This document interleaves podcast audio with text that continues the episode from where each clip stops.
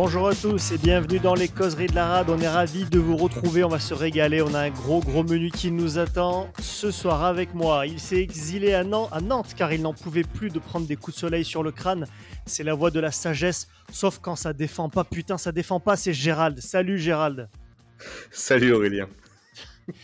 Il avait fêté son premier débrief avec nous en buvant du Don Papa tout le long et sa passion c'est de chanter du Toto sur scène avec des enfants pour leur voler la vedette. C'est moche. C'est Pascal. Salut Pascal. Salut. N'importe quoi. C'était du diplomatico. Je tiens juste à, ce que, à rétablir la vérité. Oups. Pas, de, pas, de, galère là-dessus. Je le nourris de yaourt 0% et de graines de chia depuis 10 jours. Il s'entraîne à soulever des troncs d'arbres dans la neige. Bon, sauf qu'il fait 20 degrés en février, ça fait chier, mais il a l'œil du tigre. C'est Olivier. Salut Olivier. Salut à tous. Et puis même s'il n'est pas avec nous dans cette émission, moi j'ai une pensée pour, euh, pour Seb. On pense très fort à toi Seb. Gros bisous. Bisous Seb. Bisous Seb. Bon, tout de suite, le sommaire de cette émission très dense, eh ben, on va débriefer évidemment cette défaite à Castres. On commence à en avoir marre, 8 hein, en, 10 matchs. On reviendra bien sûr sur cet échange qui a fait beaucoup parler entre Christopher Tolofoa et Paolo Garbisi. Ah Nous diffuserons un petit peu. Euh, nous diffuserons une petite interview aussi réalisée avec le Spider-Man du RCT. Si vous êtes sur Twitter ou si vous faites des déplacements, vous l'avez sûrement croisé. Il est super sympa. Nous reviendrons aussi sur ce qui a marqué l'actualité la semaine précédente, c'est le classement du centre de formation toulonnais, dernier du top 14, et oui. Et puis enfin, on va s'attaquer quand même à un gros sujet. On y a beaucoup tourné ces derniers mois autour de ce sujet-là, mais là, on va faire vraiment un vrai débat dessus. C'est la communication de crise de Pierre Mignoni. Est-ce qu'il fait fausse route avec sa communication? Bon, on va démarrer par le débrief du match de Castres qui, a envie de se lancer Parce que franchement, c'était un match euh, hein, on va pas se mentir. Euh, moi, je vais, moi, je vais me lancer parce que il y a, y a, un moment, euh, je pense qu'il faut que, il faut dire les choses. Euh, tu l'as dit là, juste avant. Il y a, il y a huit défaites en, en 10 matchs depuis euh, tout début décembre. au tout début de cette série, il y a des défaites frustrantes de peu. Sur lesquelles on peut, on peut avoir des regrets en se disant le contenu est pas si mal. Mais en fait, euh, ce qu'il faut voir, c'est au-delà des défaites, c'est la dynamique. Ce qui est en train de se passer depuis euh, quelques mois euh, est vraiment catastrophique. On avait un club qui était parti pour faire une belle saison avec un groupe en lequel on croyait, et petit à petit ça se délite. Et là, sur les trois derniers matchs, on en arrache un dernière minute contre La Rochelle, mais mais on vendange le suivant. Et là hier, je voudrais juste que tout le monde sache qu'il y a 25-17, mais c'est pas du tout représentatif du réel écart qu'il y avait entre les deux équipes sur le terrain. On s'est fait démonter hier. Et c'est alors il y, a une espèce de d'essai du cirque Pender euh, euh, à un moment donné vers la fin qui fait qu'on se rapproche, mais euh, mais c'est pas du tout c'est pas du tout représentatif de l'écart qu'il y avait entre les deux équipes. et je peux vous dire que quand j'ai regardé la compo de Castres hier, moi j'étais sûr qu'on allait les tordre.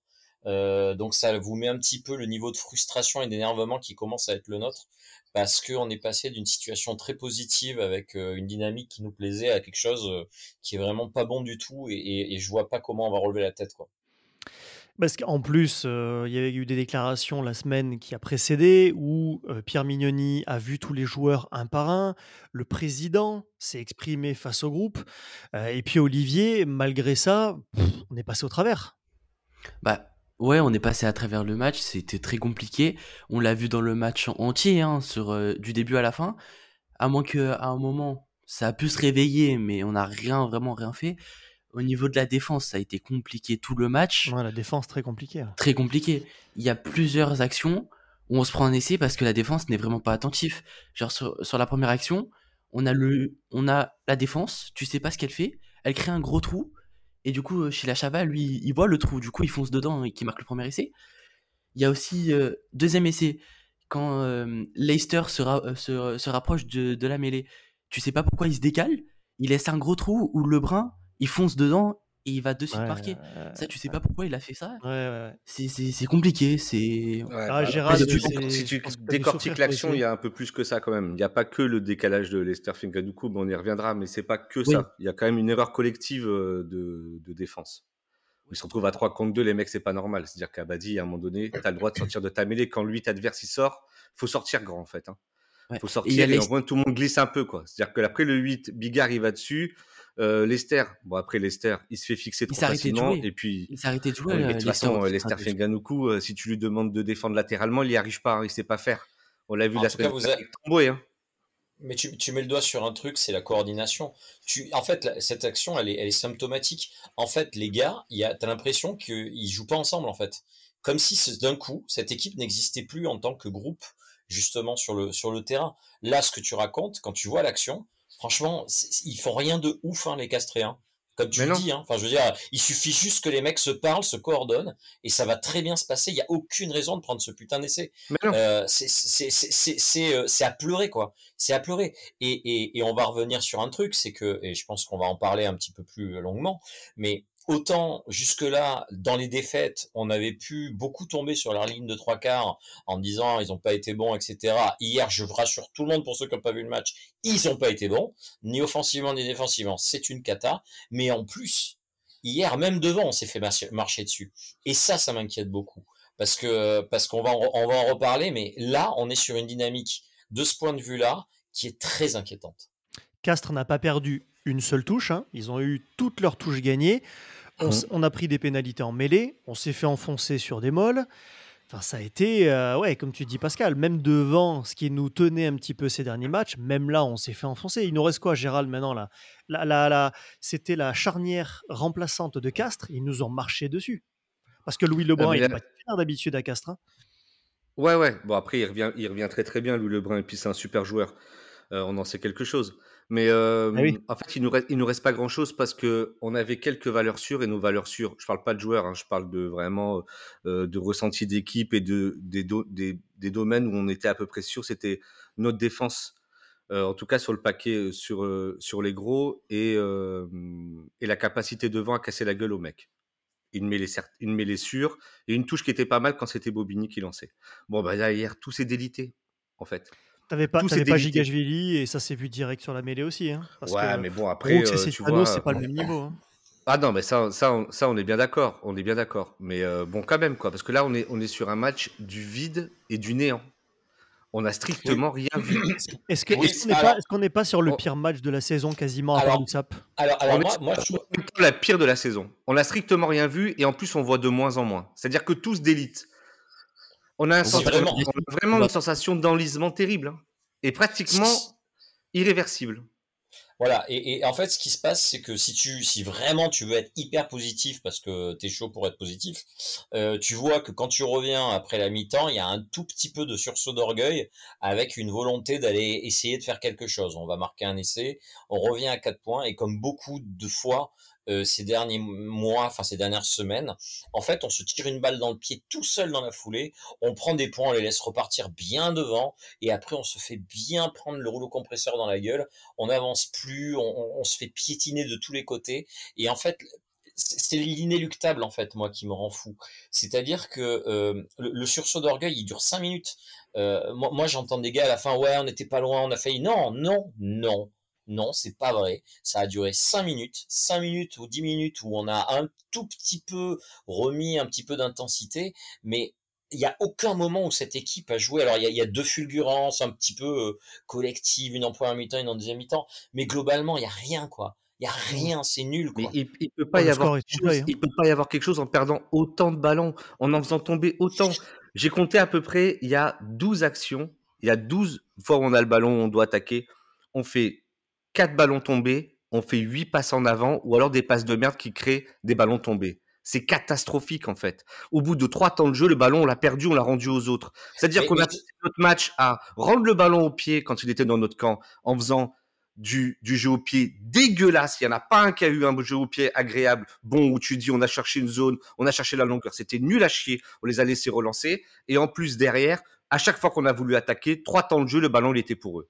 Qu'est-ce que tu veux c'est impossible. ce, que tu, ce, que tu, dis, Gérald, c'est super important parce qu'effectivement, il y a eu cette capacité à se débarrasser sur les rares actions positives où on a eu deux trois temps de jeu où on se dit ça y est, ça avance, à tenter la passe impossible, à tenter des trucs qui n'étaient sans queue ni tête, en n'essayant pas de continuer à construire. C'était une catastrophe, quoi. Et tu n'arrives pas à regarder de... Hein.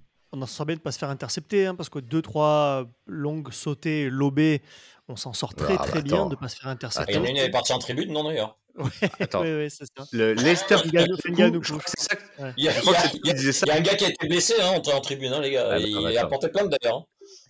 Hein. Leicester, c'est catastrophique les passes qu'il fait. Hein. Je crois que tu disais la fois, Aurélien, euh, c'est un coffre à ballon. En fait, c'est un coffre à ballon parce que comme il sait pas faire de passe, il vaut mieux qu'il la garde. Je pense qu'il a gardé, il a gardé ce secret-là au fond de lui pendant un moment. Il s'est dit au bout d'un moment, il va falloir que je fasse des passes. Les passes qu'il a fait hier. mais c'est, mais c'est une honte. Hein. C'est un scandale. Très compliqué, et droite ou gauche, c'est les mêmes. Hein. Et c'est, la base du rugby pourtant les passes. Hein. On t'apprend ça à 6 ah, ans. Bah, attends. Il fait les, bonnes passes qu'il fait, c'est de offload. Ah, ça va l'histoire. Le super rugby, c'est pas le même sport. Le super rugby, il n'y a pas de montée, il n'y a pas de descente, il n'y a rien. Donc en fait, tu joues tu joues pour le jeu, quoi. Donc, tu as des 50 à 45, des, des 40 à 38. Là-bas, ça envoie du jeu à gogo. C'est comme la NBA au basket, quoi. Tu vois, je veux dire, c'est juste pour. C'est le show. C'est le show. Et Fenganuku, on s'est tous basés sur des highlights YouTube. Je dis pas que c'est un mauvais joueur. Mais je pense qu'entre ce qu'il donne en Super Rugby et ce qu'il donne en Top 14, ça n'a rien à voir. Ouais, mais je pense qu'alors, je, alors, euh, vous allez hurler, mais euh, j'en suis même plus à juger les joueurs individuellement là. Parce qu'en fait, euh, il faut quand même, Pascal, je te jure, il faut quand non, même. Non, non, non, mais alors, s'il faut, ils ont tous. Alors, alors, attends, on va le faire. Ils ont tous été nuls. À part euh, un tout petit peu Abadi qui a fait quelques actions de classe euh, au milieu du match. Basta. Hier, il n'y a rien à rattraper. Euh, je suis désolé. Mais par contre, moi, ce qui m'interroge, c'est que tous les gars qui sont sur le terrain, à la notable exception de, Dan Bigard qui est, euh, qui est, qui, est, complètement cramé, on en ah reparlera. il est complètement cramé. Bah oui, il s'est blessé. Il est blessé. Enfin, je veux dire, il a pas, il peut pas jouer ce mec, donc il faut arrêter de se foutre de nous. C'est d'ailleurs pour ça qu'on a pris un 10, euh, pas le bon. Enfin bon, bref, on en reviendra. Mais ce qui se passe, c'est que le, là, je pense que il y, a, y, a, un truc dans le management de cette équipe, dans le l'entraîneur a une part de responsabilité. on va en parler juste après, mais ce n'est pas possible qu'il y ait plus les mecs qui sont sur le terrain, c'est pas tous des pipes, c'est pas vrai. Et si on n'arrive pas à les faire jouer ensemble, c'est pas juste parce qu'ils sont tous nuls. C'est pas le cas. Donc là, il y a un gros, gros, gros problème de dynamique de groupe, gros, gros, gros problème de, de, management. Et je veux qu'on en parle parce que oui, Leicester, il, fait il a fait des passes de merde. Je suis sûr que Leicester n'est pas un mauvais joueur au fond et qu'il est très mal utilisé lui aussi, comme à peu près tous les joueurs de cette équipe depuis deux mois. Donc il y a, vraiment quelque chose. Euh, je ne veux pas les dédouaner à les joueurs parce que l'intensité qu'ils mettent pas, c'est eux qui la mettent pas. Donc ça, c'est scandaleux. Mais au-delà de ça, il y a une désorganisation qui est à crever dans cette équipe. Non mais attends, moi quand je te dis qu'il faut, il faut, il faut attaquer les joueurs, en fait, il faut pas, il faut quand tu me dis euh, ouais mais pas les joueurs, enfin on va pas commencer avec les joueurs, ce qu'il faut c'est le, en fait, ils sont tous coupables pour moi. Je me dis pas, euh, il y a les joueurs. C'est ce que je viens de dire. Hein. Tu vois, et à un moment donné, les mecs, quand ils font n'importe quoi sur le terrain, c'est n'importe quoi. Euh, quand, quand, quand, tu laisses des trous comme ça autour des rucks et que les mecs s'engouffrent, la deuxième ligne adverse, ils se sont engouffrés dans les bords de ruck tout le match en fait. Euh, mais, tu peux, mais, tu peux, te poser la question de est-ce que, est que, les, est que les joueurs ont lâché leur entraîneur à ce moment-là? Parce que tu vois, c'est presque caricatural, tu vois. Non, non, mais là, c'était, là, c'était, là, c'était trop. Là, c'était tout n'importe quoi. Mais après, quand tu parles d'organisation, je suis d'accord. C'est-à-dire que quand ton 9 ou ton 10, ils font deux fois le tour du rond-point pour se demander où est-ce qu'ils doivent aller, pour euh, tourner sur eux-mêmes, et puis ils vont trouver ah, un bah autre, ce qu'ils savent plus où aller. Ça, c'est l'organisation. Ça, c'est, c'est le staff. C'est le staff. Mais là, il n'y a rien qui a été hier. Il n'y a rien qui a été pour personne. Ils sont tous coupables. C'était nul du début à la fin. L'organisation défensive, elle est catastrophique. Catastrophique. il y a des mecs qui vont pas contre c'est fou en fait. Olivier, t'en as parlé un petit peu, mais c'est vrai que défensivement, c'est très très grave. Ça se perpétue semaine après semaine. Je veux dire, alors ce qui est, assez drôle, c'est que quand on regarde les statistiques, on est l'équipe la plus disciplinée du top 14. On est celle qui prend le moins de pénalités. Et pourtant, on est l'une des pires défenses. Et parce qu'en fait, on dit aux gens, parce qu'on est discipliné, parce qu'on est très poli, on dit aux gars, allez-y, passez. Je vous laisse passer. Je ne vous plaquerai pas, monsieur. Allez-y. Tu vois, donc du coup, tu fais pas de faute. Parce que du coup, tu dis, allez-y, quoi. Il n'y a pas de. Voilà. Ça conteste peu, ça ralentit peu les ballons adverses, ça prend pas trop de risques. Ça laisse trop de trous. Et, alors, ça, et ça, malheureusement, ça, c'est une. C'est systématique depuis quelques semaines. Et pas tant. C'est-à-dire qu'à partir du moment où. Enfin, ça fait quand même euh, deux mois que c'est comme ça. Hein. C'est-à-dire qu'à partir du moment où l'équipe adverse rentre dans nos 22, une fois sur deux, si ce n'est deux fois sur trois, il y a essai. Non, mais avant, il y avait essai, il y avait essai quand les mecs ils ouvraient sur les trois quarts. Maintenant, il y a essai, les mecs, ils attaquent au, bord des rocks. Alors que ça, avant, tu vois, il y avait quand même une espèce de grille là, où les mecs savaient que contre Toulon, ils pouvaient éventuellement se faire casser la gueule dans cette zone-là. Là, là, hier, non mais hier, Force, il nous a roulé dessus, quoi. Il n'y a pas d'autre mot. Hein. C'est-à-dire que Ribens, Warion, tous les mecs et tout, il leur a tous roulé dessus. C'est incroyable. Pascal a dit qu'il se faisait la même coiffure que Stanifor s'il venait à Toulon. Oui, voilà, tout à fait. Parce que j'adore, j'adore cette coiffure, tu le sais. Mais, mais, euh, mais, mais, Warion qui fait vraiment un gros match, plein de lucidité. Oh, euh... je veux pas l'enfoncer, le pauvre. Il a pas joué depuis trois mois, les gars. Oh, mais, non, mais, chaud. Oh, il a fait des fêtes incroyables, attends. mais il a pas sa place, il a pas sa place chez nous. D'accord. Hein. non, mais je suis d'accord, il a pas sa place chez nous. Mais non, c'est. Non, mais il y, y, a juste simplement euh, cette coordination dont on parlait tout à l'heure, là en défense, elle est, elle est quand même criante. Il n'y a, a, plus rien. Les mecs, tu as l'impression qu'ils savent plus du tout comment ils doivent se placer, comment ils doivent interagir les uns avec les autres euh, quand, quand l'équipe adverse arrive sur eux. Et puis, tu as l'impression qu'il n'y a même plus d'énergie personnelle dans le combat. quoi. Et, et, et, la concordance de ces deux choses fait que effectivement, les gars, maintenant, alors j'ai bien aimé ton, j'ai bien aimé, euh, tu fait un petit lapsus, euh, Gérald, tu voulais dire attaquer au bord et tu as dit attaquer au beurre ce qui ah. ce qui ce qui quand même ce qui quand même ce qui, quand même alors j'aime bien j'aime bien le principe de l'attaque au beurre je pense qu'on la remettra dans l'émission à un moment donné. Parce qu'il y a effectivement c'est rentré comme dans du beurre on peut le dire en tout cas. Et, euh, et voilà, je, je, je, la garde pour plus tard en tout cas. Voilà. et alors c'est drôle, pas se manquer Castres a été porté quand même par ces Fidjiens. Quoi. Ils ont 4-5 Fidjiens. Et c'est assez drôle quand on regarde, parce que Toulon, quand même, tout le monde tire depuis un moment contre nos Iliens. C'est eux qui ont été beaucoup pointés du doigt depuis le retour de la Coupe du Monde en disant les Duncan Payoa, Vaizea, Nicolo, tous ces mecs-là, depuis qu'ils sont revenus, ça bosse pas. On entend des choses sur l'extra sportif. Et Castres, en face, c'est les Iliens qui leur ont permis de gagner ce match. Oui, mais rien à faire à Castres. Hein. Mmh. tu veux qu'il y ait des problèmes sportifs Attends, ça, faut pas déconner non plus. Je pense surtout que les coachs, ils arrivent à faire quelque chose, à les contenir ou quoi. Parce que nous, à Toulon, on le sait, on le sait très bien. Hein. Ils sont tous en boîte de nuit ou quoi, donc euh, c'est sûr que ça va pas aider. Mais derrière, t'as pas de coaching. T'as pas quelqu'un qui va leur dire sortez, sortez pas ou, quoi. T'as l'impression. Je sais pas, Mignoni, je me dis quand même. Mignoni, ben, on dirait qu'il sert à rien. Hein. Il fait rien. Il, nous dit des choses. Sans, préjuger de ce qu'il dit ou ce qu'il dit pas, il y a une réalité. C'est que, en tout cas, il n'y a rien qui se passe sur le terrain qui laisse à penser que ce qui se passe dans le travail de la semaine va, euh, va avoir un impact positif euh, sur, sur, le, sur le match. Parce qu'en fait, tu, tu, tu as l'impression de gars qui ne, qui ne se connaissent pas. Il y a plein de trucs dans le match d'hier. Tu, tu, en parlais tout à l'heure, Gérald. Moi, ça me fascine. Quant à la charnière, alors, les mecs, c'est, attends, c'est Ben White et Dan Bigard. C'est pas, attends, parce que, ok, euh, Dan Bigard, il est en fin de carrière, il est, tout cassé, machin.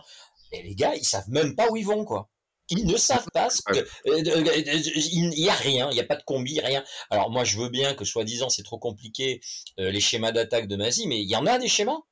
J'en viens à me poser des questions encore. là, c'est pas les schémas d'attaque de Massif, faut arrêter avec ces bêtises. Hein. Non, non, là, c'est ah, pas ça. Je suis sûr. c'est autre chose. Là, ça, ça c'est des conneries. Là, là, au bout d'un moment, c'est juste un... si, si vous essayez, comme je dis tout à l'heure, hein, regarde, regarde et essaye de, de, voir combien de temps de jeu on arrive à faire sans faire tomber le ballon, sans faire des passes de merde. C'est hallucinant, quoi, en fait. C'est juste hallucinant. C'est impossible de jouer au rugby. Impossible de jouer au rugby comme ça. Si, si ton jeu au pied, c'est de faire des, si ton jeu à toi, c'est de faire des chandelles, parce que tu n'arrives pas à faire trois temps de jeu euh, sans faire tomber le ballon, on n'y arrivera pas. Hein.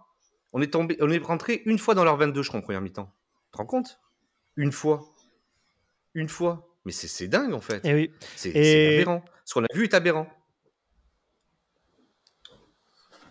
Et la branlée, enfin la branlée, c'est pas c'est pas une branlée d'ailleurs, hein, mais sur, sur le contenu du jeu, ça en est une. On a quand même pris une leçon par un castre qui n'était pas au complet. Résultat, c'est encore un petit miracle d'être dans les six. On le doit au résultat un peu surprenant du week-end, mais on est sixième avec un point d'avance sur Pau, justement, chez qui on se déplace la semaine prochaine.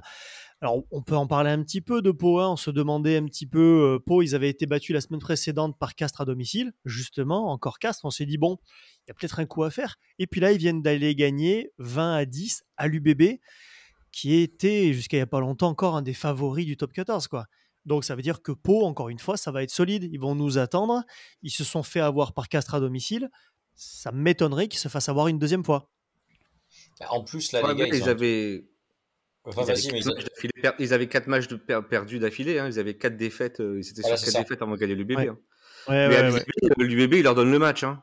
faut quand même le dire. Hein, parce qu'ils ont, ils font tomber des ballons à deux mètres de la ligne, littéralement. Et des, et des essais tout faits. Hein Mais bon, après, euh, Pau, ils ont fait un match monstrueux en défense. Je crois qu'il y a un paquet de mecs qui sont au-dessus de 10 plaquages. Je crois qu'il y en a un qui a 24 plaquages Whitlock. Euh, les centres, ils en, ont, ils en ont une dizaine aussi. Ils ont fait un match de défense de, de zinzin. Mais c'est une équipe qui travaille bien avec plein de jeunes, avec un super, un super coach. Et tout ça, tout ça prend, prend de la valeur chaque année. Hein. Et, et c'est une équipe là qui en plus a un truc assez, assez énorme à jouer parce que euh, effectivement avec les résultats et avec le classement, euh, battre, Toulon pour eux c'est basculer dans une, dans une autre saison si tu veux. Et, euh, et, et, quand tu vois la dynamique qui est la nôtre actuellement, je ne vois pas, même contre, enfin tu vois, on aurait eu cette discussion il y a deux mois, ce serait dit mais pour on va les torcher, tu vois. Et là maintenant, moi, à, à contrario, je ne vois absolument pas comment on va se sortir de ce guépier là-bas quoi. Et, ça me ça me désole parce que parce que sur le papier il n'y a aucune raison qu'on se dise ça quoi tu vois oui sur le papier mais Castres c'est pareil comme tu l'as dit hein, quand tu as regardé la compo de Castres tu t'es dit on va les éclater il y a personne en face mais et Pau tu te dis un peu pareil mais en fait maintenant quand tu regardes le calendrier qu'il nous reste même Montpellier euh, même l'USAP euh, tu te dis ça va être très compliqué de gagner contre ces équipes là qui sont peut-être pas hyper talentueuses mais par contre c'est hyper bien en place tactiquement quoi Juste savoir, ils ont, ils ont eux aussi un ancien euh, de chez nous à l'ouverture, euh, juste pour savoir, parce que, parce que là, entre Montpellier et, et, Castres, on s'est quand même bien fait torcher la gueule, ce qui montre bien quand même la qualité hein, de ce qu'on fait en termes de gestion d'effectifs, retenir les talents, tout ça. Donc vraiment, enfin, voilà, c'était juste pour savoir. C'était, je pose ça là. Euh, on en reparlera après, je pense. raison de poser la question parce que vu la tendance actuelle, on n'est pas à l'abri que mardi on nous annonce qu'Enzo Hervé il a signé à Pau hein, et qu'il nous en mette 40. Euh, samedi. Bah, c'est très bien, vous me lancez de toute façon sur le dossier de la semaine, c'est l'échange Tolofoa-Garbizi. Bon, alors c'est pas une surprise parce que ça faisait quelques semaines quand même que c'était dans l'air. On avait la presse avait très bien fait son travail et avait fait fuiter un petit peu la chose. Hein. Christopher Tolofoa qui partirait en cours de saison à Montpellier, énorme surprise sur le coup de tout le monde en échange de Garbizi. Là, on a commencé à comprendre. On s'est dit, ah, ok. Donc là, en fait, c'est qu'on est tellement dans la merde à l'ouverture qu'on est prêt à laisser partir un talonneur, poste quand même hyper crucial dans le rugby, hein, euh, pour avoir un ouvreur. Et donc, c'est ce qui s'est passé finalement. Le RCT, vous le savez, a fait ce fameux démenti lunaire. Le RCT se dit très surpris des informations parues dans la presse. Nous, on savait très bien que c'était la vérité, hein, que Tolofoy avait même fait ses au revoir à tout le vestiaire toulonnais. Et puis voilà, trois semaines plus tard, l'information est tombée, Tolofua part à Montpellier et le lendemain, magie magie, Garbizi signe à Toulon.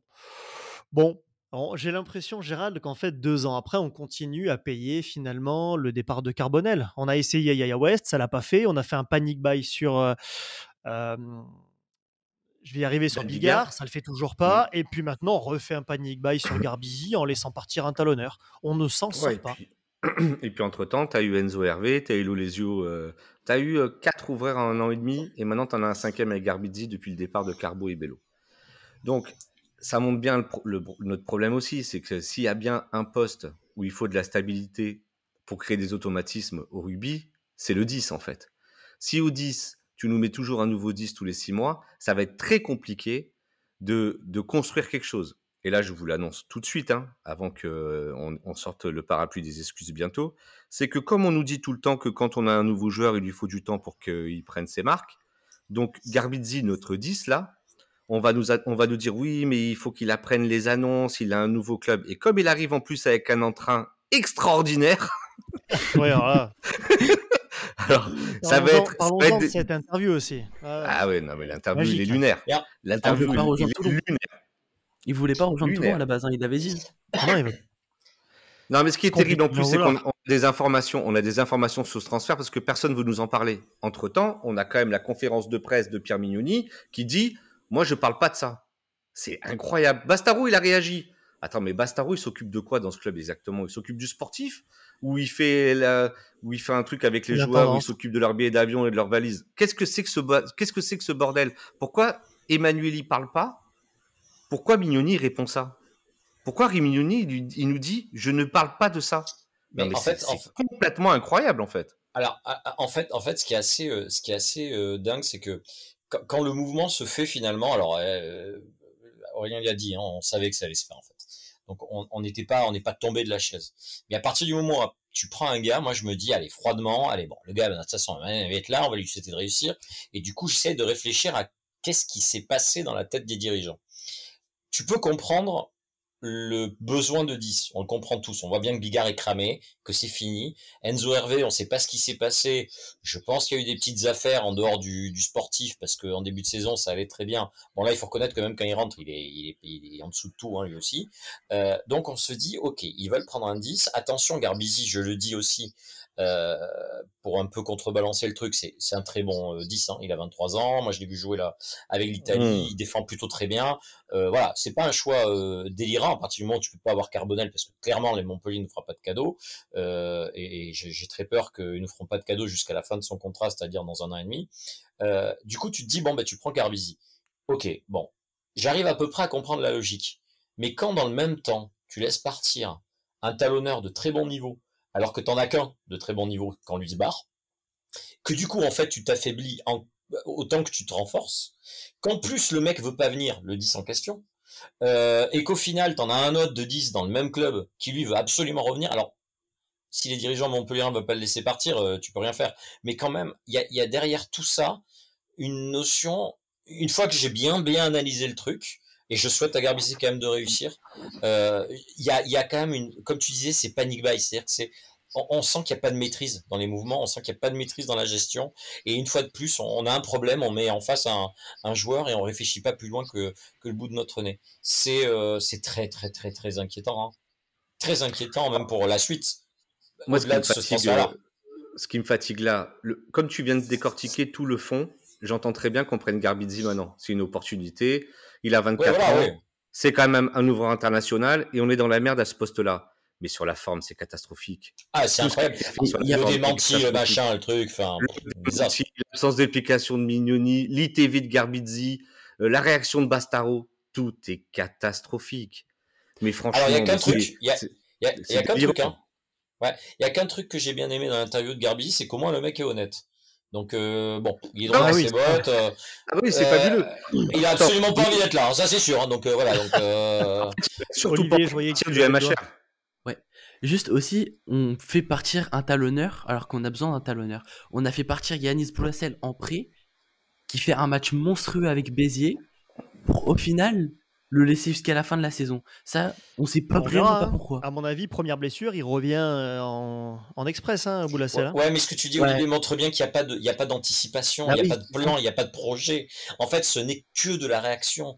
La réaction, quand tu gères un club, c'est la pire des décisions.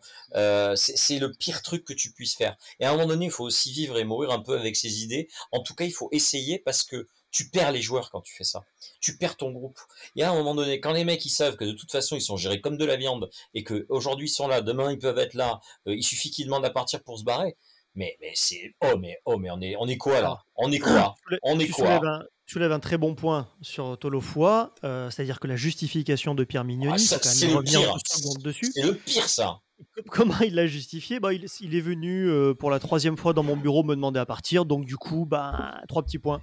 Donc du coup, ben, j'ai accepté, je l'ai laissé partir. il avait peut-être des chocolats, euh, voilà, il avait on n'en a rien à secouer en fait que Tolofoy il va y partir. Bien sûr. On n'en a rien à secouer. Enfin, dire, moi, et d'ailleurs on en reparlera après quand on va parler de la communication de Pierre Mignoni.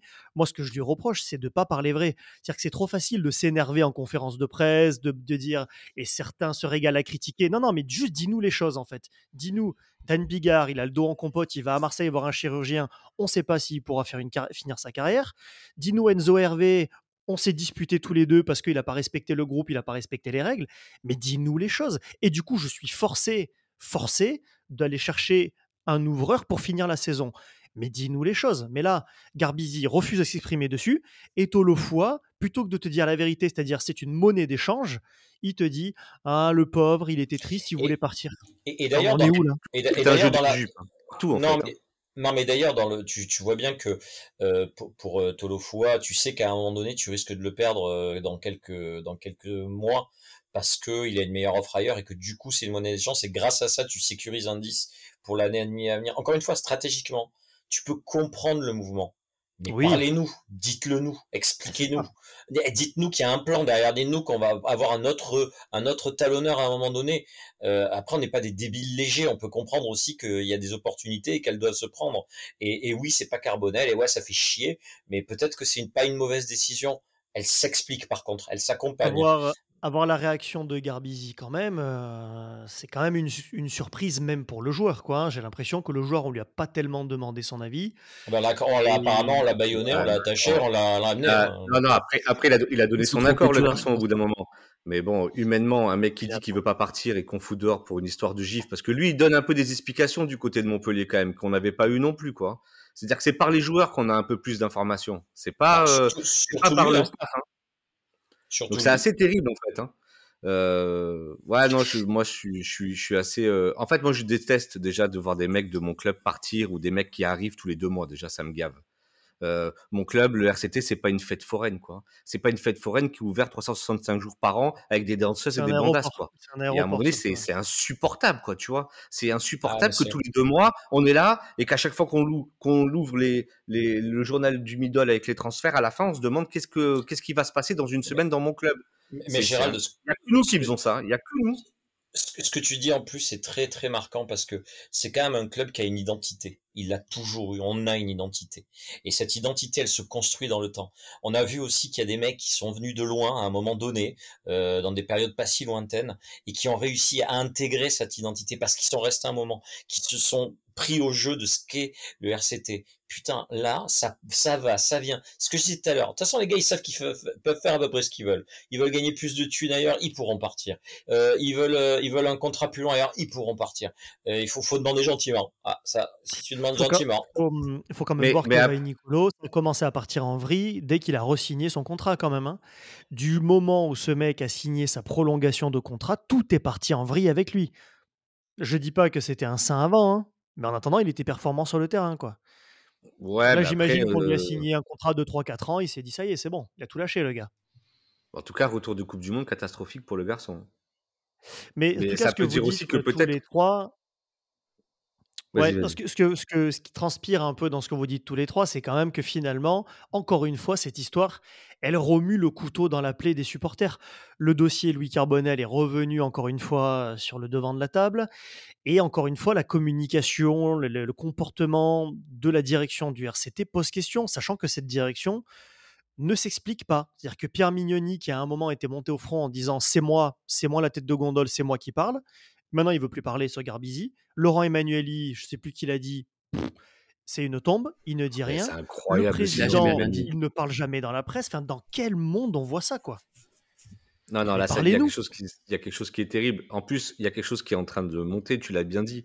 C'est qu'avec l'annonce de Garbizi, c'est tout le sujet carbonel qui remonte. En fait, c'est tout ce qui n'a pas été validé, expliqué sur le départ de Carbonel qui remonte. Et toute la colère qu'on voit des supporters aujourd'hui, moi j'ai franchement, j'ai hâte et en même temps j'ai un peu peur du prochain match à Mayol, c'est que là, les mecs se rendent pas compte à quel point il y a un ras-le-bol terrible, il y a plein de gens qui sont déçus. Alors, un peu de façon surréagie, tu vois, un peu de façon trop passionnelle à, à, plus raisonner. Mais là, les mecs avaient tellement envie du retour de Carbonel que Garbizzi, pour eux, c'est un gros fuck en fait. Alors, comme l'a dit Pascal, il faut comprendre aussi qu'on n'est pas seul décisionnaire et que si le MHR ils veulent pas te lâcher Carbonel, tu n'auras pas Carbonel maintenant. C'est pas, t'as pas les cartes en main. C'est eux qui décident. c'est eux qui ont. C'est comme ça. Puis tu veux que je te dise, de toute façon, euh, Garbizi, il est, international. Et, et d'ailleurs, c'est ce qu'avait fait le MHR euh, cette année. Ils avaient, euh, ils avaient Carbonel et, et, Garbizi. Et tu dois, de toute façon, aujourd'hui, dans le rugby moderne, avoir deux 10 de très haut niveau. Donc pour moi, c'est pas parce que Garbizi est venu que Carbonel viendra pas. Par contre, ce dont je suis sûr, moi, c'est que le MHR, contrairement à nous, qui gèrent leur club de nouveau comme il faut, eh ben, ils vont pas nous le lâcher, Carbonel parce qu'ils vont pas faire de cadeau à un, adversaire. Alors que nous, c'est, je, te dis, c'est, c'est venez les gars, rentrez. pas de problème. tu, veux lequel? juste, tu veux lequel? juste pour, juste, juste pour quand même signifier un truc. C'est que là, on parle d'échange. On a parlé d'un échange Tolofua, Garbizzi. Moi, je veux bien qu'on, qu'on soit aujourd'hui à court terme dans le sentiment qu'on est perdant. Mais à moyen terme et à long terme, on est gagnant. On a échangé un talonneur de 30 piges avec un mec qui a 24 ans et qui ouvre international. C'est quand même pas la même. Hein. C'est ce que j'ai dit tout à l'heure, Gérald. Je le comprends, en fait, cet échange, au fond. En fait, ce qui va pas, c'est qu'on n'accompagne pas le truc. Ils le savent bien qu'on a envie de Carbonel. Ils le savent bien qu'on comprend pas le mouvement comme ça. Euh, enfin, je veux dire, on est obligé, nous, de tout décrypter tout seul. Et en plus, on a l'impression qu'on se fout de notre gueule et qu'on dit on en a rien à parce que il y a eu un moment donné ouais on se rapproche des supporters machin etc mais mon cul les supporters ils, voient une équipe qui est à la dérive on leur explique rien on fait que des mouvements qui les irritent. De quoi on parle là? Enfin, ils vont où euh, Enfin, ils vont continuer à, On a l'impression de se faire cracher la gueule, quoi. Et puis quand même, Gérald, oui, mmh. oui, dans l'avenir, on, est gagnant, mais il faut aussi parler de la saison en cours. C'est-à-dire qu'on serait premier ou deuxième avec 15 points d'avance. Je te dis, bah oui, tu as raison, préparons l'avenir. Sauf que nous, on n'en est pas là, quoi. On en est à se battre pour le quotidien. Et aujourd'hui, se priver, je sais plus qui l'a dit, se priver d'un de nos deux vrais euh, bons talonneurs, c'est compliqué. Et il y, a eu, pas mal de réactions qui ont été de dire sur les réseaux sociaux, de dire ouais, mais vous avez craché sur Tolofoa et maintenant vous voulez pas son départ. Mais ça n'a rien à voir. C'est-à-dire que Christopher Tolofoa, oui, il devait partir en fin de saison. Je pense que c'est un mec qui n'a pas le niveau pour jouer le top 3 ou le top 4. Mais par contre, pas au mois de février. Pas au mois de février quand tu as l'effectif que tu as à Toulon au talon. C'est tout quoi. Non, mais on lui fait un, cadeau. On, lui, on, lui, fait un cadeau à Tolofoa. Juste, je voudrais revenir sur la communication du club, qui est vraiment catastrophique hein, sur ça. Et je trouve qu'il y a vraiment une perte de confiance envers les supporters, enfin, des supporters vers le club. Parce que sur tous les choix qu'il y a dans le club, on nous dit rien de rien. Et du coup, c'est ce qui fait que plus personne commence à croire les, les, les paroles de, du staff, de la direction et tout ça. Et ah c'est bah sûr que le, le communiqué, c'est sûr que ça fait du ah, mal, encore une fois. Hein. Bah, le démenti, il est terrible. Hein le démenti ah derrière trois semaines après, et puis toute la France qui se fout de notre gueule en disant bah alors les ah, gars, en plus, ça se passe? Le MHR qui se fout de notre gueule. Après, ouais, non, mais c'est terrible. Juste sur la communication du MHR, je trouve que c'est vraiment pas vraiment pas malin de faire euh, un communiqué comme ça, surtout quand on recrute Mohamed euh, Awas derrière. Vraiment. Oui, oui, Alors moi, tu, vois, juste un truc, Pascal. Juste, enfin, tout à l'heure tu disais, je veux juste réagir là-dessus. Quand tu disais que le MHR était un club qui était bien euh, euh, structuré maintenant et qui travaillait bien. Le MHR, il vient de, en l'espace de une semaine, virer un mec qui avait envie de rester, qui est quand même assez terrible quand tu lis l'interview parce que quand même tu dis waouh comment c'est géré cette histoire? Personne l'appelle. Le mec on lui dit à la fin oui mais c'est parce que euh, tu étais en équipe d'Italie on voulait pas te déranger on gère tout dans son dos et il t'annonce là que il a re-signé pour l'année prochaine. franchement entre non mais ce que je voulais dire c'est les deux cas Waouh Moi, je serais très en colère si j'étais si j'étais supporter du MHR, je te le dis. Hein. il n'y en a pas beaucoup, donc ça va. Euh, ouais. C'est-à-dire, Il n'y en a pas beaucoup de supporters du MHR. Très, très, très bon, on reste là-dessus. Non, mais en fait, ce qui se passe, c'est que le, le, le, transfert, comme pour nous, il fait du sens pour eux, parce qu'ils avaient eux aussi une vraie faiblesse sur le poste sur lequel ils, recrutent, à savoir. Ah, il, a, il, a, joué direct. Il a voilà. joué direct. Et, et, et, donc, et donc, en fait, euh, ce que je veux dire, c'est que le move a du sens pour eux aussi. Par contre, là où je, ce que je voulais dire moi, c'est juste que eux, ben, ils font pas de cadeaux gratuits à l'adversaire, c'est-à-dire Carbonel. Je ne crois pas une seconde, et je le dis alors que en m'énervant, qu'ils vont nous le lâcher en fin d'année. Ou s'ils nous lâchent, ce cadeau. Ce sera un, contre un gros paquet de pognon s'ils nous le lâchent. De la bah, bah, attends, il y a qu'à économiser le salaire de Bigard et c'est bon, c'est parti. Exactement. Avant de passer sur le débat centre de formation et sur les déclarations et sur la communication de Pierre Mignoni, euh, on va vous passer une petite interview du Spider-Man du RCT. Il nous a accordé 2-3 minutes d'interview. Euh, voilà, c'est quelqu'un de très sympa. Écoutez. Ils font l'actualité du RCT. C'est dans l'interview d'Olivier. Peux-tu commencer par te présenter, s'il te plaît? Bonjour à tous, je suis Spider-Man du RCT, donc supporter du rugby club toulonnais depuis l'âge de mes 8 ans et donc vous m'avez peut-être déjà croisé dans différents stades en France, Mayol, le Vélodrome, Bordeaux, Pau, euh, Castres, le, le, Racing, le Stade français et pour le moment c'est déjà, c'est déjà bien. Et Toulouse déjà Pas mal. C'est déjà pas mal, ouais. Ensuite, à quel moment t'es venu l'idée de venir au stade déguisé alors, c'est euh, la conjoncture de plusieurs événements. Euh, c'est période post-Covid. Euh, les matchs reprenaient. Moi, j'habite loin de, Toulon. Et donc, l'objectif, l'objectif, c'est de, Le slogan de Toulon, c'est ici tout est différent. Et donc, je, me reconnaissais un petit peu dans ce slogan-là. Et je voulais avoir de l'impact un peu sur les matchs que je voyais des joueurs. Je voulais impacter les joueurs. Alors, c'est c'est un grand projet, mais quand je dis impacter, c'est leur donner un sourire, essayer de, renforcer le sentiment d'appartenance et je voulais aussi impacter les, plus jeunes supporters. Alors attention, vous entendez peut-être, je suis pas très vieux, j'ai 24 ans, mais pour les plus jeunes, bah moi j'ai commencé au stade à 8 ans et donc c'est pour transmettre un peu cette ferveur que j'ai que j'ai eu quand j'avais quand j'avais enfin il y, a, 10 ans, enfin même un peu plus. Et en plus de ça, il y avait aussi dans la presse, on voyait des articles comme Sonny Bill Williams qui disait qu'il voyait des supporters dans les tribunes torse nu. Donc je me suis dit vraiment, on peut quand même impacter, laisser des, des souvenirs aux joueurs.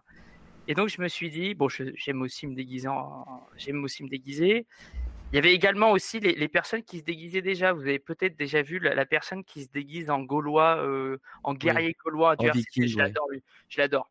Et du coup, quand je me suis remémoré tous ces événements et je me suis dit, mais moi aussi, j'aimerais bien le faire. Moi aussi, j'ai envie d'être, euh, de vivre un peu les matchs à, 200%. Et donc, euh, bah, j'aime bien Marvel. Donc, euh, c'est parti, Spider-Man, on va essayer. D'accord, d'accord. Et l'été, c'est pas compliqué de garder le déguisement? Alors, en fait, c'est compliqué l'été, mais c'est aussi compliqué l'hiver. L'été, il fait très très chaud, je transpire, c'est horrible. et l'hiver, j'ai très froid.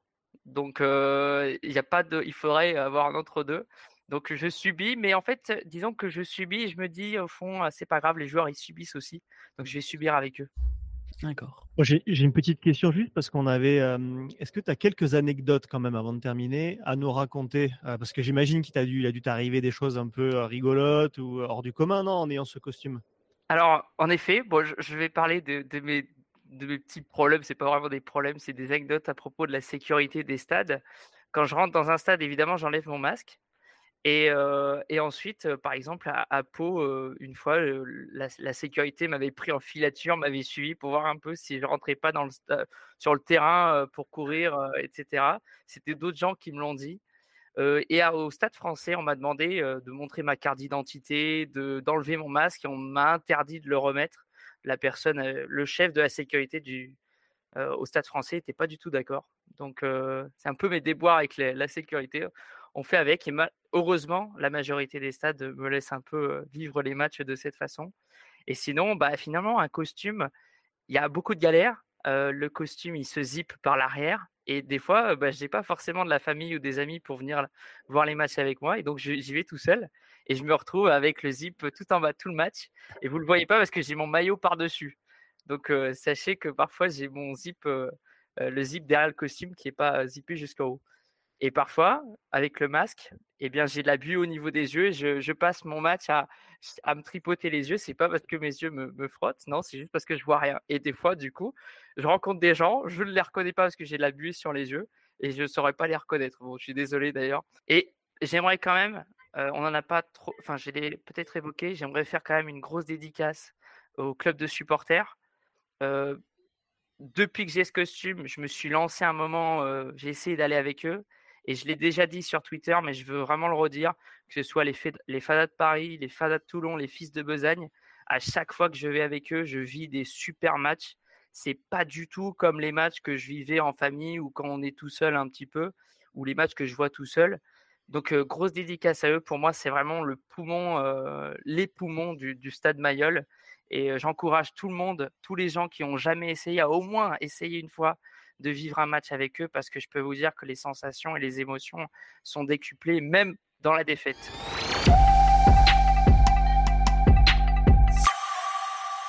Au top.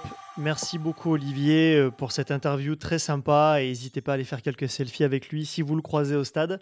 Alors on va enchaîner sur un débat bah, extrêmement sérieux hein, et, un peu problématique quand même. Pour la deuxième année consécutive, le Rugby Club Toulonnais a été classé dernier du top 14 au classement euh, des centres de formation qui a été diffusé par la Ligue nationale de rugby. Alors petit rappel des trois critères. Premier critère, l'efficacité sportive, donc la participation aux compétitions des jeunes, euh, la signature de contrats pro, les sélections nationales de jeunes. Deuxième critère, l'efficacité scolaire, donc là c'est les diplômes obtenus et le niveau du diplôme. Euh, et dernier et troisième critère, l'efficacité de la double qualification, hein, donc le fameux double projet, donc la réussite diplôme plus contrat pro en club. Il faut savoir que le Rugby Club Toulonnais donc, a été classé dernier sur les trois critères. Alors Cédric Béal euh, s'est exprimé euh, sur le Twitch officiel du Rugby Club Toulonnais Il a expliqué notamment qu'on payait un peu les précédentes années, hein, les années Colazo, euh, et il a détaillé tout ce que le RCT mettait en place maintenant pour essayer de remonter la pente, partenariat avec e-Academy, avec les lycées, l'amélioration des résultats des équipes de jeunes, hein, ce qui est vrai, mais voilà, on est toujours, on est toujours quand même assez bon dernier. Bon, euh, Gérald, euh, c'est assez triste parce que euh, l'image que cela donne, c'est bah, toujours d'un club finalement bling-bling qui ne s'occupe pas de ses jeunes, qui ça correspond qu'en partie à la réalité finalement. ouais, complètement. En fait, il y a un symbole de cette formation toulonnaise qui marche à l'envers. Et on en a parlé tout à l'heure. Hein, c'est Louis Lebrun hier soir, international U18, avec Toulon qu'on laisse partir en 2020.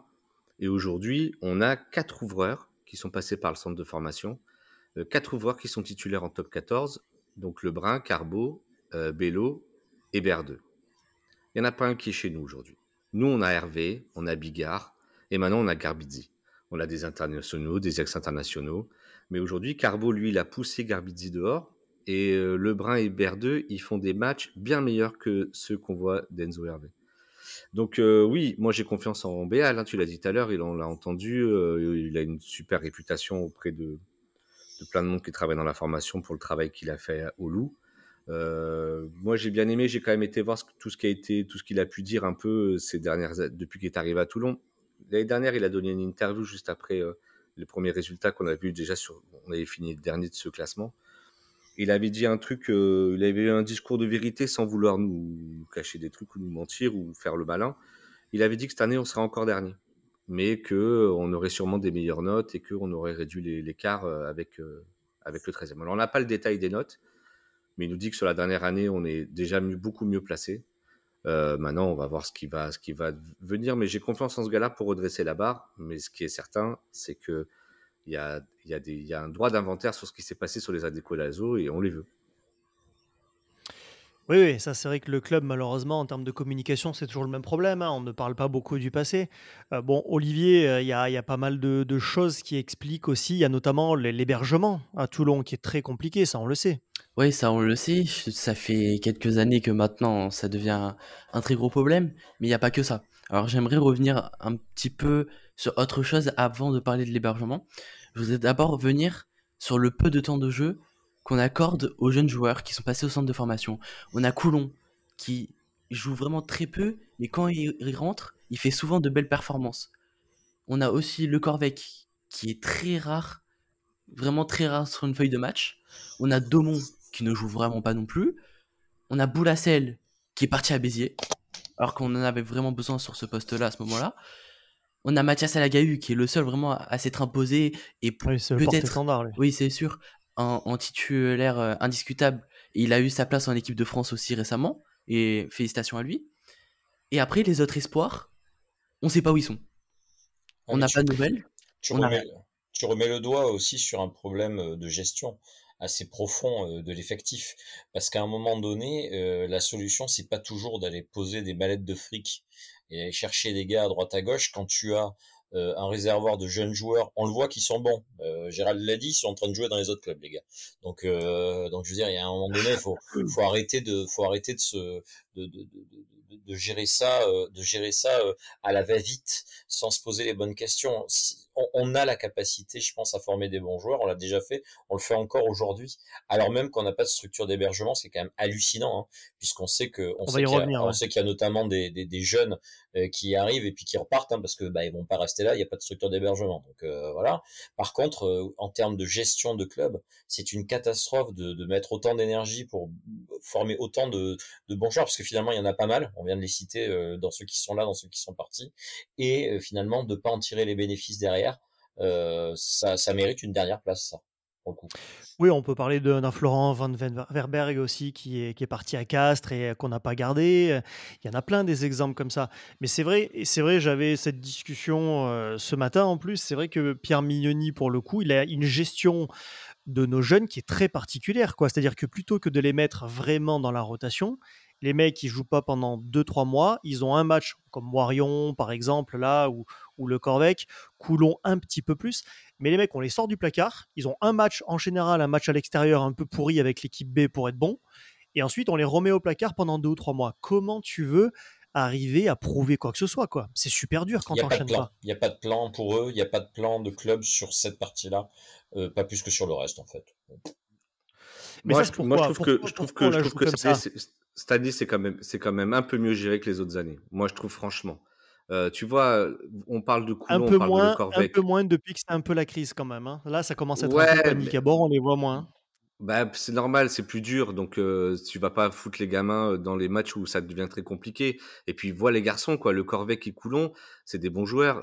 Moi, je trouve que Coulon est vraiment un très bon joueur, mais tu as vu la concurrence en troisième ligne à Toulon cette année, quoi. C'est compliqué quand même. Nous, sur le banc, il y avait encore Issa, là, tu vois. Euh, moi, je veux bien qu'on fasse jouer Coulon, mais on sort qui?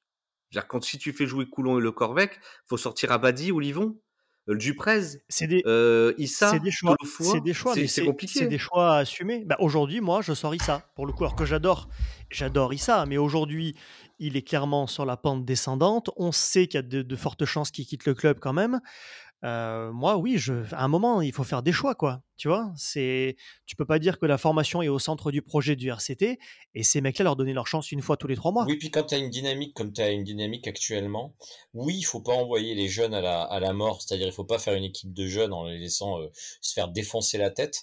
Par contre, leur donner une vraie chance parce qu'ils ont la dalle, les gars. Les gars, ils ont la dalle et laisser chez des joueurs qui je suis désolé, il y a un problème de, d'état d'esprit aujourd'hui dans les joueurs qu'on avait sur le terrain hier. Je parlais tout à l'heure du management, on va en reparler après, mais il y a aussi un problème d'état d'esprit des joueurs.